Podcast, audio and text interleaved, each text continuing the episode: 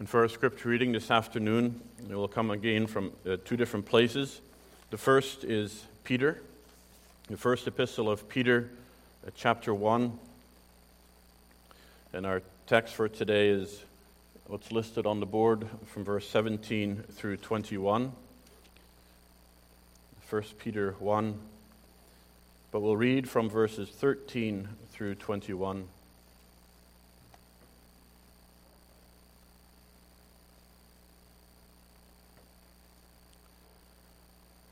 1 Peter chapter 1, beginning verse 13. Therefore, gird up the loins of your mind, be sober, and rest your hope fully upon the grace that is to be brought to you at the revelation of Jesus Christ.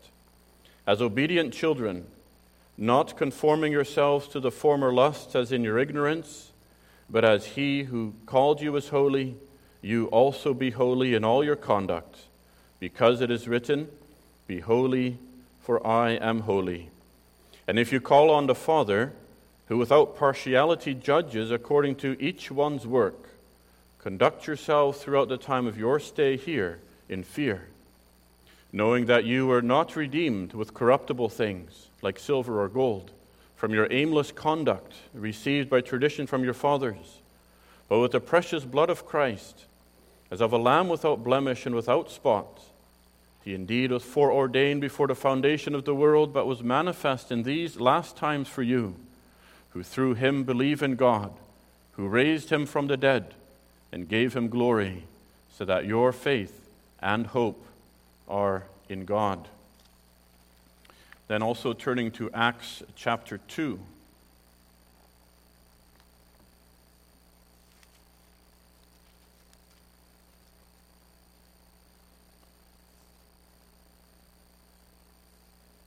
Acts chapter 2, and here we can read about how the people began to call on the name of the Lord, which is one of the, things that Peter brings up, and also how the, the people feared when they saw and heard what was happening, how they, it produced a reverence, a godly fear. And so, Acts chapter 2, and we'll begin reading just at verse 22. Acts 2, beginning at verse 22. Men of Israel, hear these words. Jesus of Nazareth, a man attested by God to you by miracles, wonders, and signs, which God did through him in your midst, as you yourselves also know. Him, being delivered by the determined purpose and foreknowledge of God, you have taken by lawless hands, have crucified and put to death, whom God raised up, having loosed the pains of death because it was not possible that he should be held by it. For David says concerning him, I foresaw the Lord always before my face, for he is at my right hand, that I may not be shaken. Therefore my heart rejoiced, and my tongue was glad. Moreover, my flesh also will rest in hope, for you will not leave my soul in Hades, nor will you allow your Holy One to see corruption.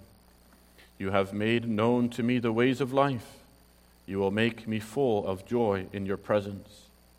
Men and brethren, let me speak freely to you of the patriarch David, that he is both dead and buried, and his tomb is with us this day. And therefore, being a prophet, and knowing that God had sworn with an oath to him, that of the fruit of his body, according to the flesh, he would raise up the Christ to sit on his throne. He, foreseeing this, spoke concerning the resurrection of the Christ, that his soul was not left in Hades, nor did his flesh see corruption. This Jesus God has raised up, of which we are all witnesses. Therefore, being exalted to the right hand of God, and having received from the Father the promise of the Holy Spirit, he poured out this which you now see and hear. For David did not ascend into the heavens, but he says himself, The Lord said to my Lord, Sit at my right hand till I make your enemies your footstool. Therefore, let all the house of Israel know assuredly that God has made this Jesus, whom you crucified, both Lord and Christ.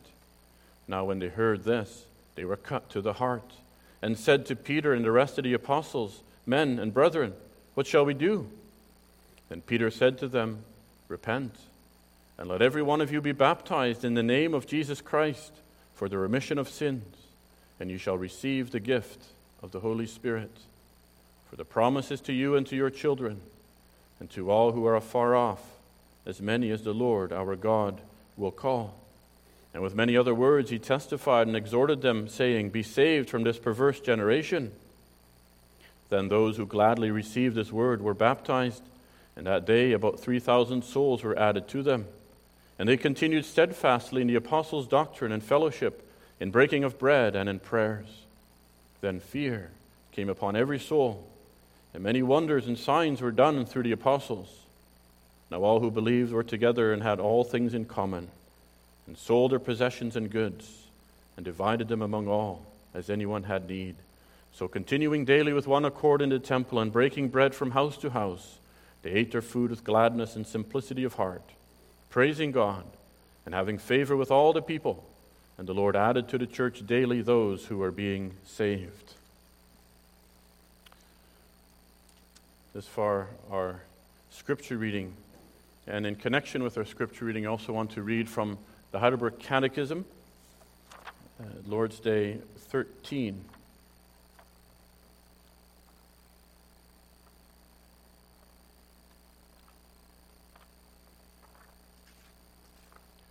Heidelberg Catechism, Lord's Day 13,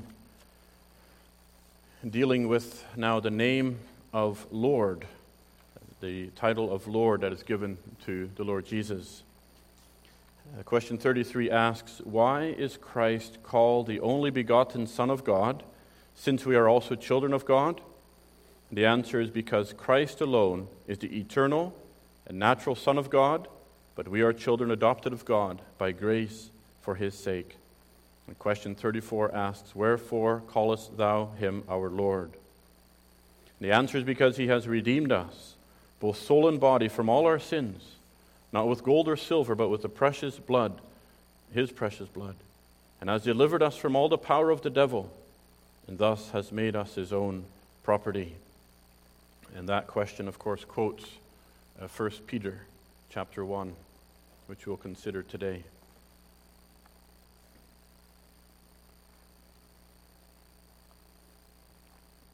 So, dear congregation, if I asked you, do you fear God?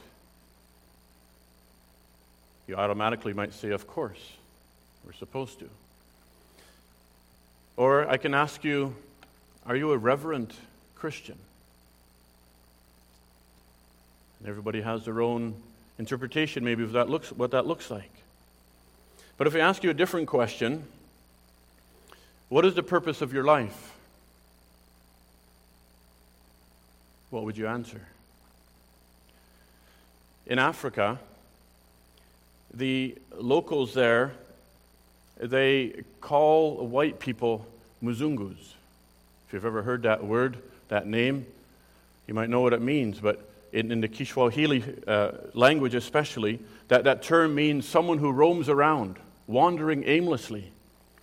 And so that's the name they gave to white people, the first white uh, uh, traders when they came, the European traders when they came to Africa, because they saw them wandering around the country with no real uh, goal or aim. So they called them Muzungus, wandering aimlessly, empty of purpose, seemingly. Is that what your life looks like? Sometimes young people might feel that way when they're looking for their way in life. They, they might feel like they're wandering aimlessly, not sure what way to go and you want to run because you're full of zeal and energy, and yet you don't know which way to run, and after a while you just give up because you don't know which way you should actually go. Or we might think that our life has purpose. If you were to ask those European settlers or those European traders, they, they would have said they had a purpose. They were there looking for something. But to the locals, they appeared they were lost. And so we might have a purpose that we are pursuing in this life. But in the eyes of God, do you have real purpose? I want to consider that a little today. And if we remember what we saw the last time here as we were in the book of Peter, Peter called us to be holy Christians, to live a life of holiness. And last time we saw from verses 13 through 16 that the motivation to holiness is also because of your hope in Christ, a hope of eternal life, to hope to be made free of sin and like Christ. And John also says in 1 John 3 that everybody who has this hope of seeing Christ, of being like Christ, purifies himself in this life. There's a purpose of what they are seeking to achieve to become like Christ. And so in verses 13 through 16, Peter called us to live as holy Christians. And now in verses 17 through 21, which we want to consider today, Peter is calling us to live as reverent Christians. And verse 17 then says, halfway through the verse, it says, Conduct yourselves throughout the time of your stay here in fear. That's where the theme comes from reverent Christians. And so the first thought that we have this evening is what does it mean to be reverent Christians? What does that mean? What does it mean to conduct yourselves in fear? Well, it refers to your behavior. How do you behave? How do you live? How do you behave at home, in church, or in school? See, fear can have the meaning of terror, of being afraid of something, and there's an element to that here, but the, the, this meaning of fear really has to do with reverence, godly reverence, godly fear and respect. And so, is our life controlled by godly fear and reverence? Everything that we do at home, school, church, wherever. And where does that godly fear come from? Well, it comes from knowing who God is. If we don't know God, we won't fear God. And that's why the Lord Jesus Christ, He revealed Himself in so many different ways. And as you read the Bible, God reveals Himself in so many different ways. And in Luke 5, when the Lord Jesus healed the paralytic man, it says they were all amazed, they glorified God, and they were filled with fear, that reverence. When Jesus raised a dead boy in Luke 7, it says great fear came upon all, and they glorified God. In Luke 8, when he calmed the storm, it says they greatly feared. They were afraid there, and they marveled. As we read in Acts 2, when the apostles preached, and they saw the, the mighty work of God saving sinners and the church growing and the miracles that they did, it says fear came upon every soul. When Ananias and Sapphira pretended to be Christians and tried to join themselves to the church, and they lied to the Holy Spirit and God killed them, it says great fear came upon all those who heard those things. Such a reverence, such a fear of God, afraid of his judgments, yes, but a reverence for who he is.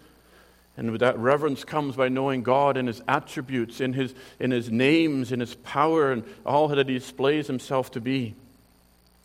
And so the conduct of our life, our behavior, has to be characterized by this reverence, by this godly fear by this respect for God.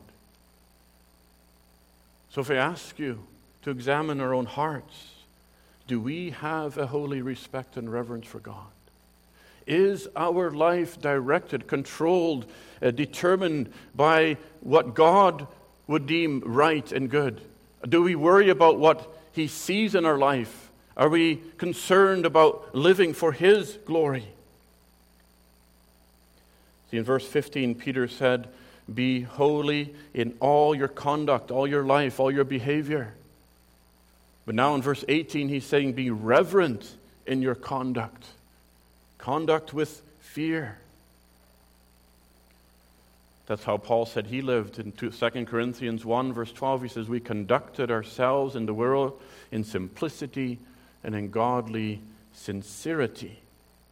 Then he wrote to Timothy in 1 Timothy 3, verse 15 I write to you so that you may know how you ought, how you must conduct yourselves in the house of God, which is the church of the living God, the pillar and ground of truth. How you must conduct yourself with that fear of God. And so, reverent conduct is living with a purpose for God. Sometimes you hear people ask, well, what really is the purpose of my life? Maybe those who are sick in the hospital or old or feeling like they can't do anything in this world and say, What really is the purpose? What difference does my life make in this world? But purpose means that we live with godly sincerity, living according to God's will, to God's truth, wherever God places us. So, a reverent conduct is a life of obedience to God's word. Not just doing great things in the eyes of men in this world, but there is purpose walking in the ways of God's commandments. The Lord Jesus, when He came into this world, He had a purpose. He walked with purpose, doing the will of His Father as an obedient Son. Sometimes we see people in this world who are accomplishing great things. But I think it's the people who try to run the fastest in this world who are wandering the, with the most aimless lives, wandering the the most aimless wanderers in this world. And that's why it seems to me in Acts 11 that Barnabas encouraged the new believers, and he said that with all purpose of heart, they should continue with the Lord. There's a, a purpose, there's a direction. And so our lives, at, at wherever we are, Uh, wherever we are now, or in church, or home, or school, must have this godly fear. A while ago, we also spoke about the salt, just that little kernel of salt wherever God places us. And we have to remember the context of this, this book as well, because Peter is writing to the persecuted church, the persecuted Christians. And if you think anyone would lack purpose, it might be someone like that, driven from home, driven from country, wandering around this world, and yet he says, conduct yourselves in fear. And the wisdom of Solomon also instructs us in this way. In Proverbs 1, verse 7, he says, The fear of the Lord is the beginning of knowledge, but fools despise wisdom and instruction. And in Proverbs 3, this well known passage that so many people fall back on for help trust in the Lord with all your heart. Lean not unto your own understanding, but in all your ways acknowledge him, and he shall direct your paths. Do not be wise in your own eyes, it says. And then it says, Fear the Lord and depart from evil. You see the distinction there. Fear the Lord, depart from evil, a godly reverence. Fear the Lord, and you won't wander aimlessly in your life in this world. And so that's the first thought of what it means. And now, secondly, the second main thought is why we must be reverent Christians. Why must we be reverent Christians? And this second main thought is broken up into three sub thoughts. And so, the first sub point of the second point, why we must be sub, uh, reverent Christians, is because God is your Father. Peter writes here in verse 17 if you call on the Father. And some translations have, instead of if, they said since since you are calling on God as your Father in Jesus Christ, if you have been born again, if you have been adopted into the family of God, you call upon God as your Father. That demands a godly reverence and fear, does it not? Verse 14 says, as obedient children. God the Father is said to discipline the children whom he loves. You can think of David. The Lord loved him greatly, even as the apple of his own eye. But when David sinned, he suffered the consequences of his sin of adultery with Bathsheba and the murder of Uriah. The sword didn't depart from his own house. Hebrews 12, verse 8 tells us Furthermore, we have had human fathers who corrected us, and we paid them respect. We gave them reverence. Shall we not much more uh, readily be in subjection to the Father of spirits and live? For they indeed for a few days chastened us as seemed best to them, but He, God, for our profit, so that we may be partakers of His holiness. There's a purpose that God has for making you holy, to making you godly. And so, if you by grace are privileged to be a child of the Almighty and living God, adopted as the children of God, purchased with the price of the blood of His own Son, should you then not also live as children of God with reverence? And believers become children of God. But yet there's a distinction between Christ, as we saw in the Catechism, where it said Christ was the only begotten Son, the eternal and natural Son, but we adopted children of God by grace for His sake. And so there's that difference that Christ is perfectly holy. Christ is perfectly reverent. He came as a substitute, as that mediator to, to stand in the place of his people, to die in the place of his people. But now that he has done so, you become children of God. You become holy and reverent by grace. It is because of this Christ that you were brought into this family for the purpose of sanctifying, of purifying, and glorifying you. And so, since you call on God as your Father, and that really means to invoke, to call for deliverance from sin. You've learned to call on God as your Father, have you not? You've learned to cry out to Him for help. He says in Psalm 50 Call upon me in the day of trouble, I will deliver you, and you shall glorify me. The Lord Jesus Himself taught you to pray, Our Father who art in heaven. So, also in Acts 2, Peter says, And it shall come to pass that whosoever shall call upon the name of the Lord shall be saved. It is the power of the resurrection and the power of the Holy Spirit that was shed because of this, poured out because of it, that it's possible. You see how Stephen cried out to God, calling upon the name of God, saying, Lord Jesus, receive my spirit. And in Romans 10, Paul explains that now there is no difference between Jew, between Greek, for the same Lord over all is rich unto all that call upon his name. He's saying, All those who can call upon the name. And so now, if or since you have learned to call upon God as your Father. What must I do to be saved? You've learned that He answers and delivers those. You've learned to submit your soul, your eternal soul, into His hands. How much more must you also submit your life now and your behavior to His Word and to His truth? So there must be that holy reverence, that holy fear as God as your Father. But then, secondly, the second reason that we must be reverent Christians is because God is your judge. God is our judge. It says, And if you call on the Father who without partiality judges according to each one's work.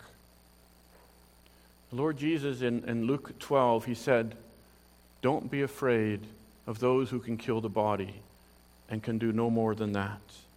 But I will show you whom you should fear. Fear him, whom after he has killed has power to cast into hell. Yes, I say, fear him. When we call on God as our Father, there is no place for any irreverence, for any joking around, for any casual familiarity or half heartedness, because God is a holy God and a judge. And He will judge without partiality. And He is your judge. That means He does not favor anyone over someone else. He doesn't favor the rich over the poor, or the Jews over the Gentiles, or the slave over the master. No one is exempt from His judgments, from His eyes. And He judges according to everyone's own work. How do you live? He does not judge you by how you look, by how you feel, but He looks at the heart. What is your motive? What is your purpose? Because all sin, the Lord Jesus says, comes out of the heart murder, adultery, selfish ambition, lies, pride. But also the love of God is shed abroad in the heart. The fruit of the Spirit comes out through the heart. And God, your Father, is judge of all. And He's a perfect record of all our sin. Nothing is hid from His eyes. We often try to live to impress other people. We often live to try hide our secret sins. from others. But Hebrews 4:13 says there's no creature hidden from his sight, but all things are naked and open to the eyes of him to whom we must give account. God is your judge. But that's also the comfort of God's people. For believers who confess their faults to God, who know you have a place to go with your sins, because in Christ, God, the Father, the judge, sees that the sins of all his people have been fully paid there on the cross and carried away forever. There, the Father can acquit his children based on Christ's work alone, not because of anything in us, but for the sake of the Lord Jesus Christ. And though we can fear and tremble before the Lord because we see our own indwelling sins, because we know the accusations of Satan, who is often so correct in accusing us of our sin, but if we call on the Father for the sake of Christ as our only hope of salvation, then this judge de- declares you not guilty, free, and righteous. And what is the evidence then of this in your life? There is a life of sanctification there's a new conduct, a godly fear and reverence in your heart. And so don't live presumptuously in this world if that is not present. Don't go through this world thinking that you are a Christian and saved if you have no fear and no reverence for God. If there's no evidence of being changed into the image of Christ, then do not think that there is a change in your heart. Your judge is a God who knows your heart. And so conduct the time of your stay here in fear, Peter says. We are dwelling on this earth as temporary residents. And The time of your stay here is spent how? As pilgrims. This is not our home.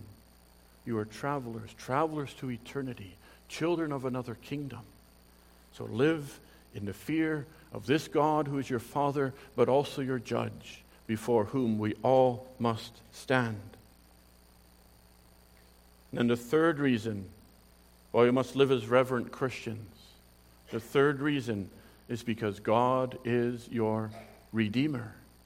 He's your Redeemer. Now, again, under this point, I have other four more thoughts, briefly to break it up. He's our Redeemer. And it produces godly fear, knowing what you have been redeemed from. It produces godly fear, knowing what you have been redeemed from. If you remember those uh, disciples on the way to Emmaus, what did they say? They said, We were hoping that it was He who was going to redeem Israel. And so to redeem uh, someone means to be ransomed by a payment for your release, for your return.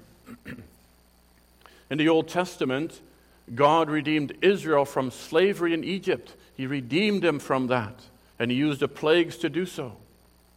In the Old Testament, slaves could be redeemed by, by buying their freedom. Either they could pay it themselves or someone else could pay it for them. They'd be free. The freedom had a price. In the New Testament, Galatians 3:13 says Christ redeemed us from the curse of the law by becoming a curse for us. Titus 2, verse 14, it says, Christ gave himself for us, that he might redeem us from every lawless deed and purify himself for himself his own special people, zealous of good works.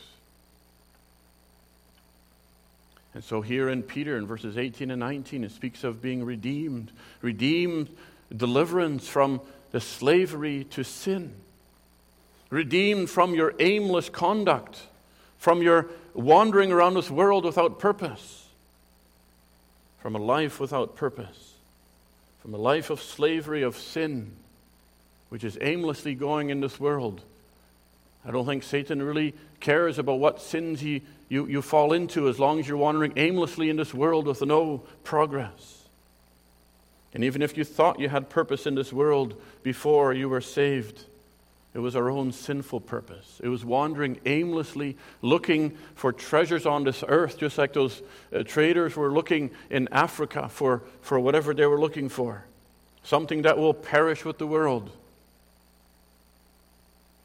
And so, reverence to God for delivering you from the power of sin. But then, secondly, reverence, knowing the great cost of your redemption. Verses 18 and 19 say, Knowing that you are not redeemed with corruptible things like silver or gold, from your aimless conduct received by tradition from your fathers, but with the precious blood of Christ as a lamb without blemish and without spot. He begins with the negative, showing what it's not. It's not gold, not silver, nothing that perishes in this world. All that stuff has no value because it will perish. Doesn't matter how valuable the world thinks it is, it'll fade away. But you were redeemed with the precious blood of Christ. Christ gave his own life as a ransom for your salvation.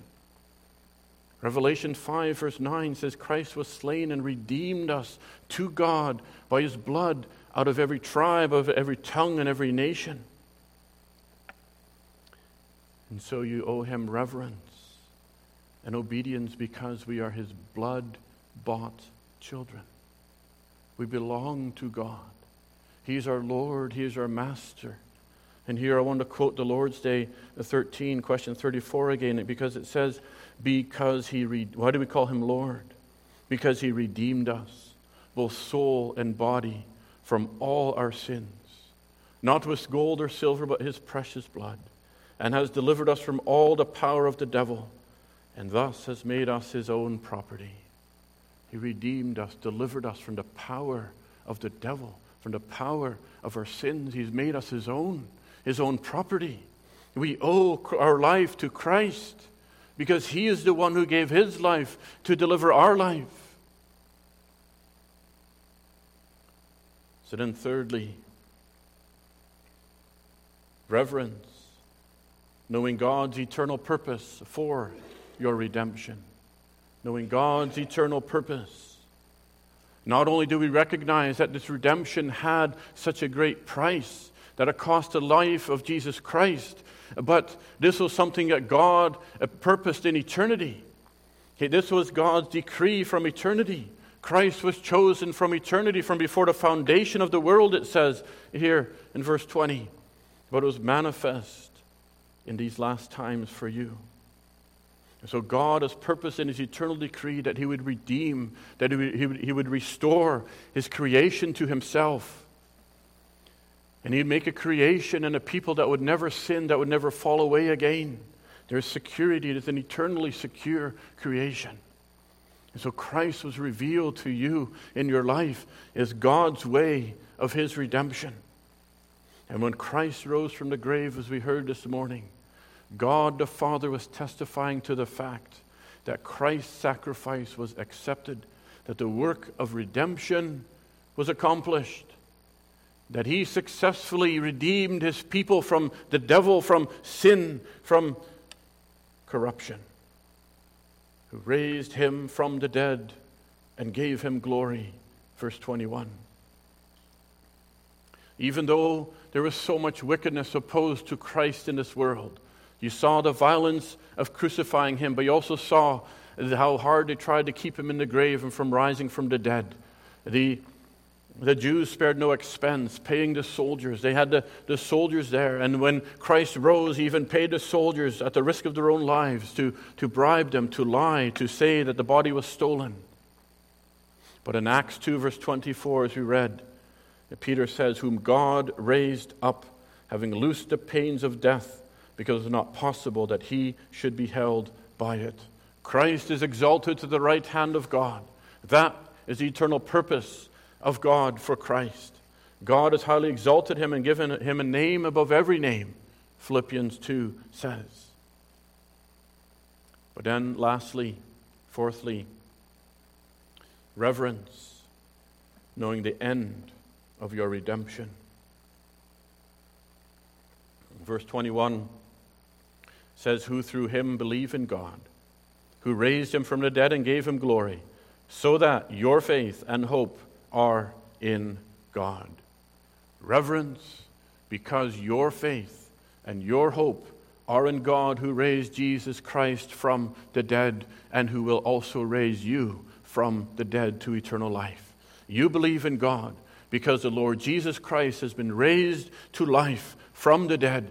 There's faith in the resurrection of the Lord Jesus Christ, without which we have no hope. And in verse 8 also, Peter says, Whom having not seen, you love. Though now you do not see him, yet believing you rejoice with joy inexpressible and full of glory. In verse 9, receiving the end of your faith, the salvation of your souls, so that your faith and hope might be in God. And with the fact that the Lord Jesus Christ rose from the dead, you too can have that assurance that you will be raised from the dead on that great day. And there your faith and your hope are inseparably connected. The purpose of your life is governed by this reality. You live for God because you seek God to raise you from the dead.